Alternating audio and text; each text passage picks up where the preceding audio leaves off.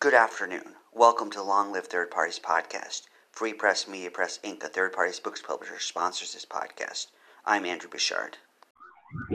Greetings, Dave. Welcome to the podcast. Hi. This is Andrew. Welcome to the podcast. Okay, nice to meet you. Greetings from New York City, where you can hear the sirens in the background. Oh no. they are they're subsiding. Good. Great. Well, thanks for this opp- opportunity opportunity to go out on the air or uh, whatever it is. Yeah, we're glad to have you today. Friends, today we have the Freedom Socialist Party speaking to us. We have a Dave Schmock. Is that how you pronounce the name? That's good enough, Schmock. Mm-hmm. Okay, excellent. So let's get started by giving an introduction to yourself and how your life led your led you to the Freedom Socialist Party. Well, that's a good that's a great question. Um, I kind of grew up in a liberal uh, household, I would say, um, kind of a peacenik household um, and vaguely religious um, at that. Um, and I moved to New York City in 1987 and went to, but wasn't um, connected to any particular organization. Went to anti-war things and you know the usual uh, demonstrations. And at some point during the Clinton administration, I became so sick of the uh, the situation with Iraq and the and the incessant um, and endless bombings of Iraq that I uh, was moved to join the International Socialist Organization, which I stayed with for a few years. And um, I left the uh, I left the ISO and uh, probably more than 15 years ago, I joined the Freedom Socialist Party because I was drawn to its program, both of socialist feminism and one of its core, one of our um, theoretical contributions to the Marxist tradition, which we call revolutionary integration. And that is, um, well, we can talk about that a little bit when we get to it. So, does that tell you enough about me? Sure. Yeah, that's a good background. So kindly explain history of the Freedom Socialist Party. Well, let's see. How far do we go back? The Freedom Socialist Party has its roots in the, uh, well, it goes back to the uh, early and mid 60s um, as a party, but the roots are directly, you know, come from the Marxist tradition through the Russian Revolution and the contributions of Leon Trotsky and um, uh, influence the United States through the Socialist Workers Party, which was founded in 1938. And as you probably know from your third party podcast, has many different um, many different branches. In other words, from 1938, there's been a series of splits, and that is different groups trying to uh, get the ideas right that um, everybody at one point agreed on, but um, things happen and people have different ideas, contributions, and therefore different organizations uh, come about. And the Freedom Socialist Party um, uh, came about in the early 60s largely because of the upsurge during the civil rights movement and what uh, other socialist parties, including the SWP in particular, the SWP, Freedom Socialist Party, comes from. Uh, the position that the SWP was taking with regard to um, Black liberation, um, liberation of Black people, and um, whether it was going to be, you know, one, uh, whether it was going to be a policy of following one or another Black leader or if it was going to be figuring out um, what history said would be the correct history and circumstances said would be say would be the right path forward or if it was going to be um, uh, an orientation um, towards separatism or integration. And um, our contribution was to actually break with the SWP on this question and then um, and then provide for the world this um, this grounding of the question in what we call revolutionary integration, which is a thorough really a thorough working out of the history and the circumstances of Black liberation, and um, clearly coming down uh, on the side of the conclusion that in the United States, which is a special situation in the so you were saying the United States because of the United States position in the world uh, the United States position in the world. I'm sorry, back up a little more. I'm not quite sure where I was. okay, history of the Freedom Socialist Party. You're talking about the the civil rights movement in the '60s, and then you were mentioning how something right. about position in right. the world. Well, right. Well, the uh, the civil rights, the Freedom Socialist Party comes out of the uh, time of the civil rights movement in the '60s, and um, it we split with the Socialist Workers Party over the question of how Black liberation was going to be achieved in this country, and um, our contribution to um, to this question is uh, a theory called revolutionary integration, which was worked out in two separate documents, one in 1963 um, and one in 1982. And um, this was a thoroughly researched and um, and thought about um, study as to whether um, whether Black people, number one, were a nation that should separate, which was, as you know, a minority um, opinion within the Black community at very very um, in this country's history, or whether integration was the primary thrust of uh, of history um, of Black Americans in this country. So I think what I was saying was that that's one of our major contributions to to um, mar- world Marxism, actually, um, as it pertains to the American situation, which is unique in its in its own way in terms of um, um, the liberation of people of color. But I also wanted to say that our other contribution is that of socialist feminism, and we are we are the only party in this country um, which considers itself or has called itself from the beginning socialist feminist. We have elevated to a programmatic um, level the necessity of women's leadership, working class women's leadership, um, if there is going to be a successful socialist um, revolution. And this this is quite different from, you know, the feminism that people eschew, or especially people on the left, um, put aside um, as being invalid, and that is, you know, uh, they call it bourgeois feminism or whatever of um, Gloria Steinem and and Hillary Clinton and whoever else gets put into the forefront of look, see what women can do, you know, or Kamala Harris as one of the latest examples. You know, if he can do it, everybody can do it. Well, that's um, that's a little different than that's a lot different than what we're talking about. We're talking about the fact that in the forefront of every upsurge for democratic rights, basic democratic rights um, um, around the world, women are at the forefront um, of these struggles, and that's what we call um, feminism. Uh, that's incorporated into socialist feminist will not be, there cannot be uh, anything else is utopian. In other words, you know, all of the things that have gone before that were all led by men, uh, that that's not going to liberate women. Um, just as you know, class has to liberate itself, um, women have to be in the forefront of of any revolutionary.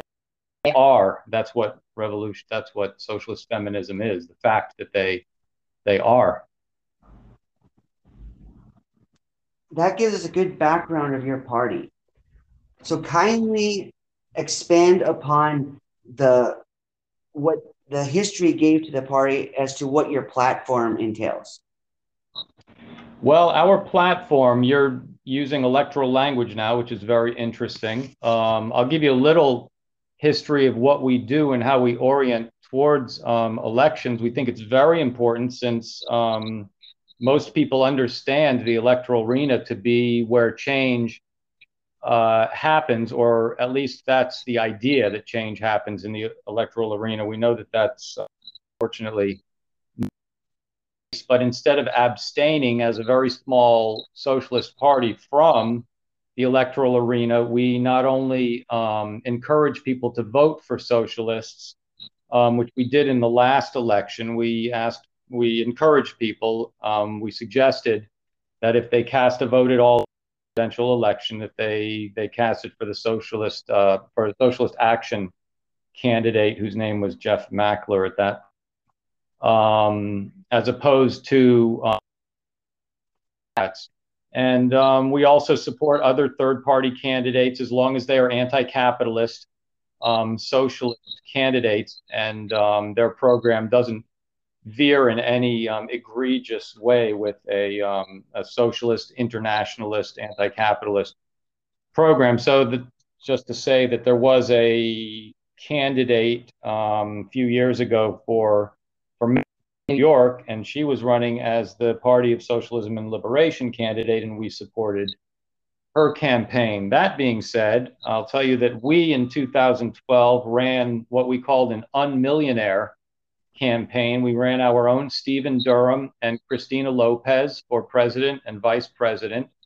And we do this as a way to get out and talk about the electoral process with people in the street. Um, we don't necessarily have illusions of winning um, the presidency, because if we did, that would present a whole bunch of different problems, wouldn't it? But we get out there because it's where people are, it's what they're thinking about, and it's an opportunity to talk about socialist feminism and um, the role of elections and what democracy would really look like, and so on and so forth. One other thing I'll tell you about is a 2005 campaign we ran in Seattle which is where we actually have a majority of our members at this point. Um, and our own Linda Averill, who's a public uh, public employee, a transportation employee, bus driver, ran for the city council of Seattle in 2005, and she um, got 18% of the vote, which included um, endorsements from several labor organizations and people in, in Seattle who thought her platform, which is what you asked me about, uh, was something that they could support.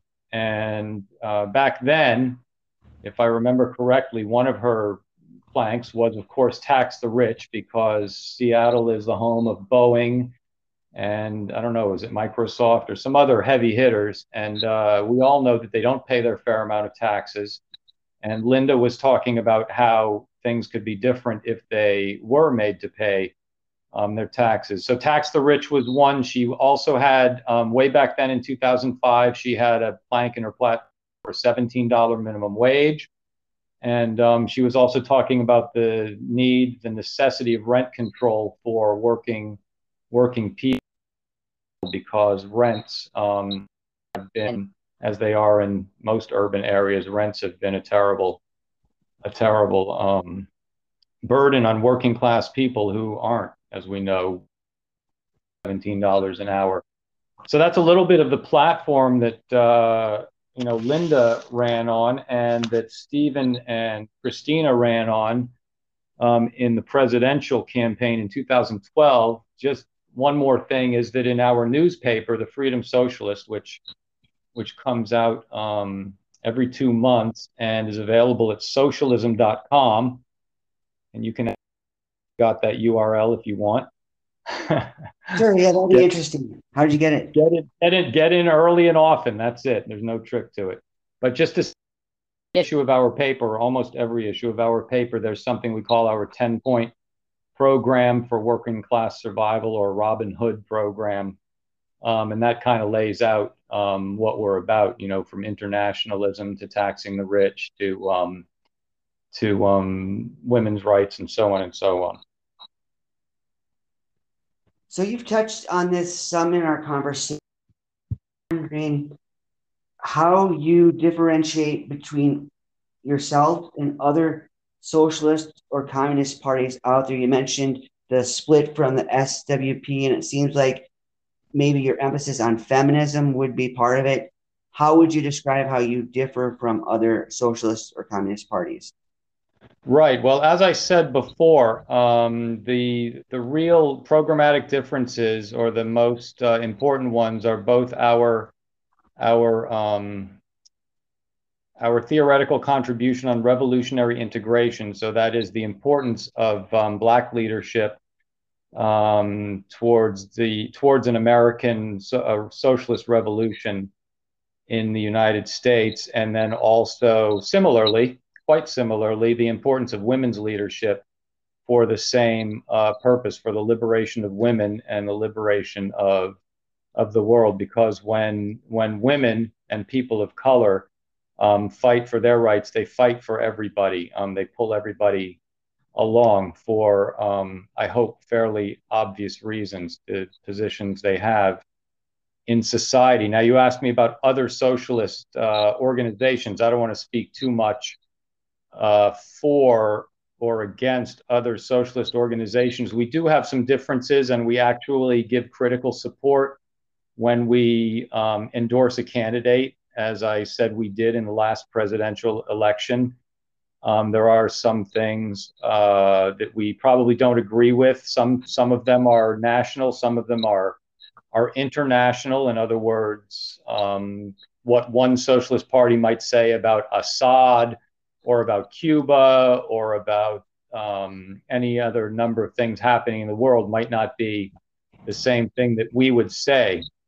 Um, as far as you mentioned, socialism and communism or communists. Now, the Communist Party in the United States uh, was founded in 1919, right after the uh, Russian Revolution, and has a very interesting, uh, illustrious, and um, and I would say checkered history. So you have, for instance, um, all of the all of the uh, examples of labor struggles that were supported by the Communist Party of the USA, or even more importantly, something like the Scottsboro um, trial in the 30s, which was really headed by the Communist Party and, and um, lawyers that they provided for for the trial, um, which basically saved saved the lives of the Scottsboro, so-called Scottsboro boys.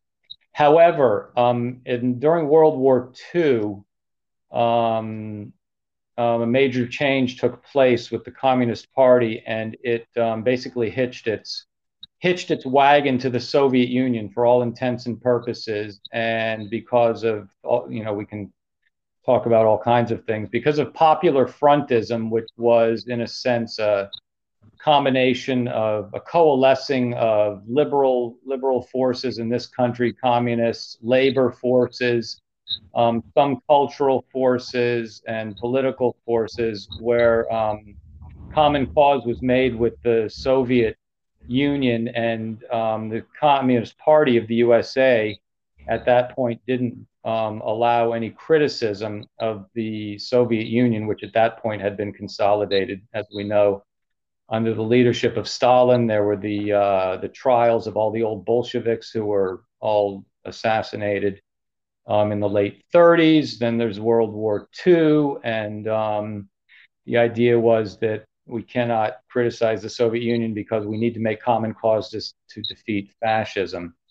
That being said, since that time, the Communist Party um, lost its revolutionary um, revolutionary essence, whatever it had, um, and has since the presidency of Franklin uh, encouraged all of their members and everybody through their public Democratic Party candidates, which is something that we completely um, disagree with. So I hope that tells you a little something about the difference um, between between us and some other parties or tendencies or political trends in the U.S.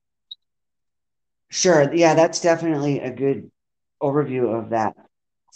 I I have a follow up to that since you mentioned the Democratic Party.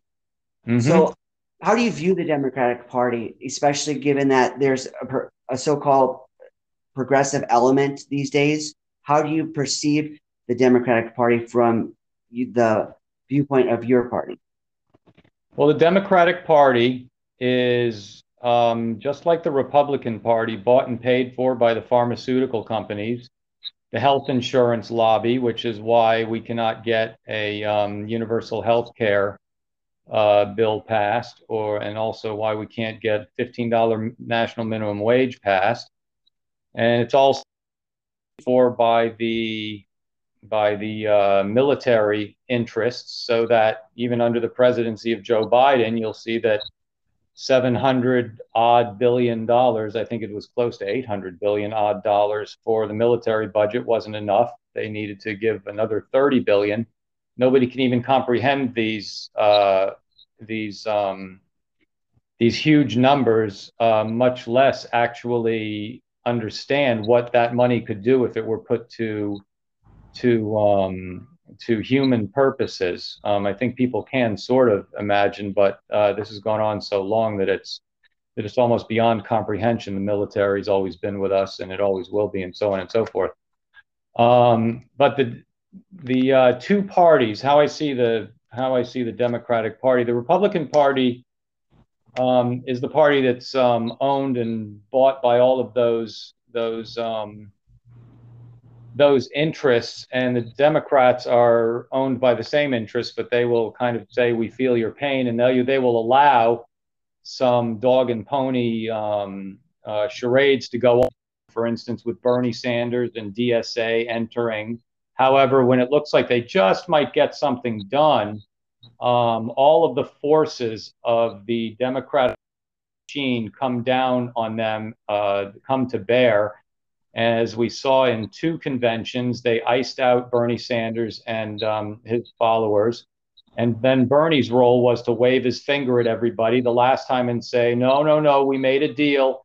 If I wasn't the candidate, you would vote for Hillary Clinton. And this time he said, no, no, no, we made a deal and wagged his finger at everybody and said, no, you have to uh, vote for Joe Biden and Kamala Harris. Um,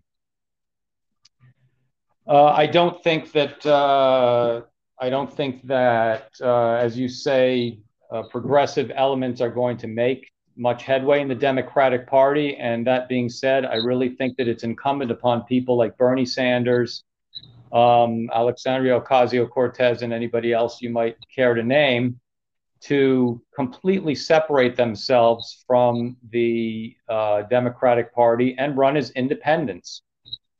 They need to start uh, or participate in some kind of labor party, organizing with um, organizing with labor, labor, which desperately needs to be um, uh, supported and rebuilt in this country. It was a great day when the when the teachers went on strike in West Virginia. You never know where these thing, these things are going to flare up. And yet, in the end, what happens? Everybody's encouraged to vote for Democratic candidates uh, who, when they get elected, say, okay, we got this now. Um, there's no need uh, to stay in the streets or cause any trouble. You can all go back home now. We got it, and we'll take care of it, which they never do. And what the um, the actual trend is over the past several decades is um, they can completely take uh, any um, any progressive vote for granted because they can always point to the other guy and say, look how bad he is. Look how bad Trump is. You can't possibly vote for him. You have to vote for us. And this is the lesser evil argument, and it has worked um, to a point. But the the um, consequence is that there's been this complete rightward rightward movement of the Democratic Party, so that they don't have to make any promises at all, or actually get anything progressive done. And that's where we are today. And I'm not in the business of making predictions, but it's quite possible that, be, that because of this back and forth that we experience um, between the Republicans and the Democrats, but with the Democrats moving increasingly rightward, that we could very likely get somebody even worse than Trump in the next um, in the next election because people are just absolutely um, fed up with the um, fact that so many promises are made or no promises are even made and things don't change. So so that's just a little bit about the Democrat Democratic Party. We tell people that um, that uh, there's no no wisdom in trying to be an insurgency inside a, a party that's completely um, beholden to corporate interests. And um, actually, I mean, look at the most recent example. So Nina Turner wants to. Um, is it Cincinnati? Correct me if I'm wrong. Cincinnati, Ohio. Nina Turner is running for a seat in the House of Representatives in Cincinnati. All of the all of the um, traditional Democratic Party machine uh, forces are coming down hard to oppose her and support um, another um, woman of color who is a traditional Democratic Party who um, they think they can keep in line and who won't cause too much trouble. Nina Nina Turner, of course, is someone from the Bernie Sanders campaign, and they're just a little bit afraid that she might get something done. And um, they are so beholden to the status quo and the idea that um, real change cannot happen because it would shake up the seats um, that they sit on, that they actually come down as they did with Bernie, as they do with whoever, and um, and they will support somebody who isn't even you know centrist. They support people who are actually pretty darn right wing. I mean, how can you? you'll have to stop me. Um, how a party is having any co cohesiveness when there are people like Joe Manchin in it, you know, or um, even people like uh, Nancy Pelosi. A lot of talk, you know, somebody who has a personal fortune of $100 million has no idea what ordinary people are going going through on a daily basis. Um, and um, and so on and so forth. So anyway, I don't think the Democratic Party is reformable. I don't think that uh, the insurgent so-called forces are going to get very far, and I would certainly never encourage anybody to vote for them. How's that? I'm sorry. Go ahead. that sounds that sounds good. Yeah, we don't want people voting for the Democratic Party. Well, and that's why we need yes. And your whole thing is about third parties, is it not? Exactly.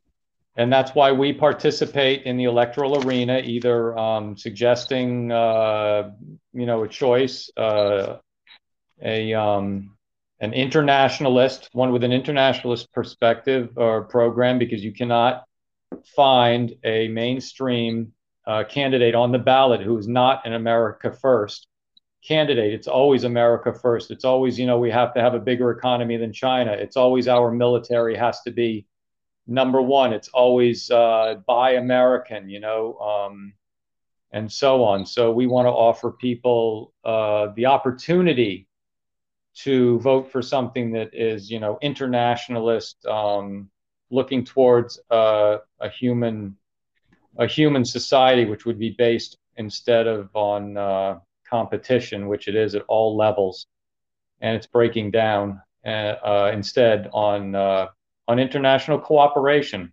That's it in a nutshell. You know, it's about either we're going to have a, a world system that cooperates to save the possibility of human life on this planet, or we're not. And capitalism is not going to, there's no possibility in my mind. Capitalism in any way is going to be um, changed um, in any way to do what's necessary to keep the planet hospitable for future generations of human beings. I mean, I just see it going over over a cliff, and it it seems like every day there's something that just shows how rapidly um, this is happening. And the only way to slow it, stop it, reverse it, if it is possible, is through international, um, you know, socialist um, cooperation. So it's going to be a ma- it's a massive task we have. What recommendations do you have? What book recommendations? Well, I can tell you that um, that we are that the Freedom Socialist Party is going to have a study group, which will be available in person at our hall in Harlem, New York City, or by Zoom, and we're going to be starting that. I wish I could tell you exactly when, but you're uh, socialism.com and there'll be a link for the New York branch. You can give people my email address or, for that matter, my telephone number, and people can text me. And we're going to be doing a study group on our own book, which I recommend, which is called Revolutionary Integration. The two documents I talked about, it's called The Marxist Analysis of African American Liberation. And it does end in the 80s, so there's much more to talk about. Um, you know, coming up to the present time. It kind of ends with the Reagan reversals of a lot of things that had taken place in the mid 50s, 60s, and 70s. That's one book I would recommend. Another very entertaining and extremely informative uh, book is a collection of very short pieces, which originally appeared mostly in our newspaper, The Freedom Socialist, um, by one of our founding members, and her name was Clara Fraser. She was from New York City. Um, and it's called Revolution She Wrote. And it covers all kinds of topics from basic Marxism philosophy to um, book reviews, uh, film reviews, and um, just socialist feminism and um, and uh, socialism in general. Wonderful book, Revolution she wrote. I think all of these things are well. They're available from our own imprimatur, which is Red Letter Press in Seattle, and there's a website Red Letter Press, and we have books on uh, all kinds of other things um, including some pamphlets, you know, on uh, the life of Leon Trotsky, some further afield things. There's one on uh, Lyndon LaRouche, the meaning of LaRouche, which is extremely and other things that you'll find there. So those are my two recommendations, Revolutionary Integration, uh, Revolution She Wrote, both from Red Letter Press, available from Freedom Socialist Party. Excellent. If we, how much time do we have left? We got time to speak about what you want to speak about. I suppose as long as my cell phone is the battery's still running, we can talk. Okay, three or four minutes then, right? On on current uh, activities here in New York City. Go for it. Okay, so for the past five years, we comrades of the Freedom Socialist Party have been involved in a in a um, a campaign, so to speak, for an elected civilian review board here in New York City. Um, it might sound like uh, something new. It is not. It is a continuation of a tradition of uh, um, efforts that have taken place in several cities around the country to try to get some real police accountability, um, which has never really been a reality. It's always been about police policing themselves, and then once in a while something really blows up, whether it's Rodney King or uh, Amadou Diallo or George Floyd and then all of the uh, forces of officialdom come out of haystack and say, "Oh, we really need to do something. There must be some some racist uh, behavior on the part of the police or whatever." Um, something that everybody knows and something they don't really want to change, but they have to make a good showing of it. So what we have in New York City is something called the um, Civilian Complaint Review Board, which is an elected board which takes complaints about the police officers, and um, uh, has a very poor record of doing anything. And the big part of that is because they only have the power to make recommendations. The police commissioner in New York City actually has the final say about what what's going to uh, happen in any given uh, case re- involving police um, accountability. So we, uh, following many efforts um, historically through the decades um, around the country, started five years ago something we called an elected civilian review board, which is based on that civilian complaint review board. However, it's game changing in the sense that it provides for three major changes. Number one is that the board would be elected, not appointed, would be elected from, from the city council district here in New York, 20 um, some people total little bit of extra weight given to uh, districts with the most um, the most um, complaints against the police and not um, not appointed.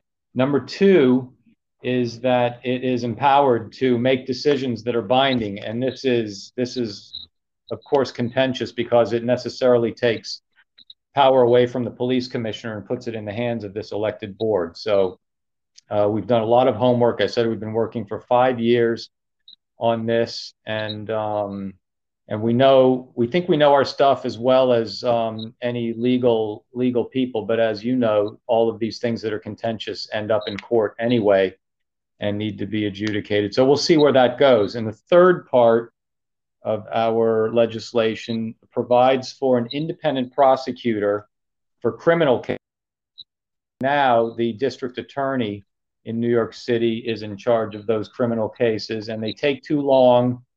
They often don't um, uh, reach the desired result in the eyes of the community.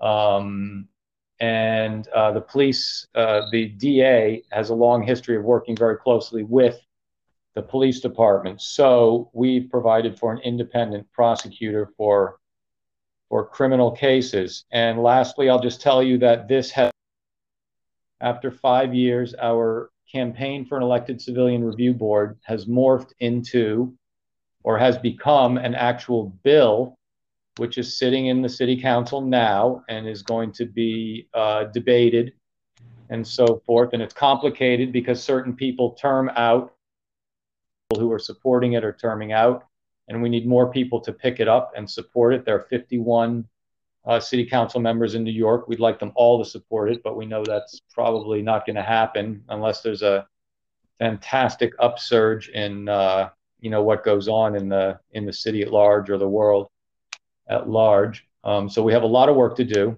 and it is City Council Bill 2245, and everybody should know about it. It's called the Community Power Act. It provides for these three points that I mentioned for an elected, empowered review board for police accountability that, with uh, with a independent prosecutor. And um, the Community Power Act is bill number 2245 New York City Council, and we're going to do everything we can to promote it and get people to support it.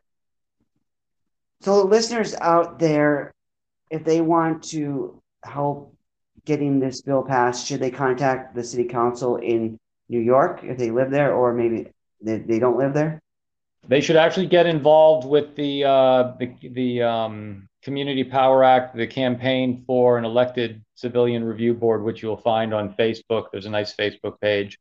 I think you could just Google campaign for an elected civilian review board, New York City, and um, you would get there. Uh, there's also a there's also a website, Stop Police Violence NYC, and people can uh, we we do need uh, contributions for the uh, for the um, Community Power Act. Um, most of it goes to um, um, uh, help we get, just keeping you know the lists, the lists uh, up to date, um, making sure people know what uh, what's going on and are updated. And we also have to print materials. We're you know very low budget operation, but if people can even you know donate five dollars a month through one of those services, the Venmo or whatever the whatever it is. Um, we very much appreciate that. We need to print up brochures. We have posters that we take to various um, public uh, demonstrations and press conferences, and everything costs costs something. So that would be that would be very helpful if you put the word out. So it's a it's um, Community Power Act or elected civilian review board uh, New York City and Stop Police Violence NYC. One way or another, people will find it. There was a huge upsurge for one month during the George Floyd um, protests where people found on uh, GoFundMe, and that was very, uh, that was really great. You know, it's just the potential is um, if that type of enthusiasm and support and um, outrage, quite frankly, could be sustained. Um, unfortunately, it normally, it, as things go, dissipates, and the Democratic Party candidates have a lot of uh, Democratic Party politicians have a lot to um, a lot of responsibility for that. As I said before, they always put themselves in a position to say, "Okay, we got this. You can all go home now." And the only way for these things to be sustained, as you and I know, is for people to stay in the streets.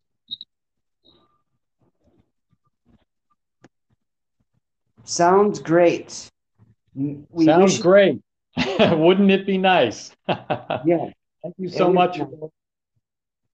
I really appreciate it.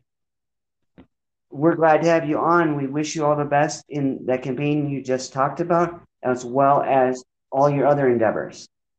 Thank you, and the same to you.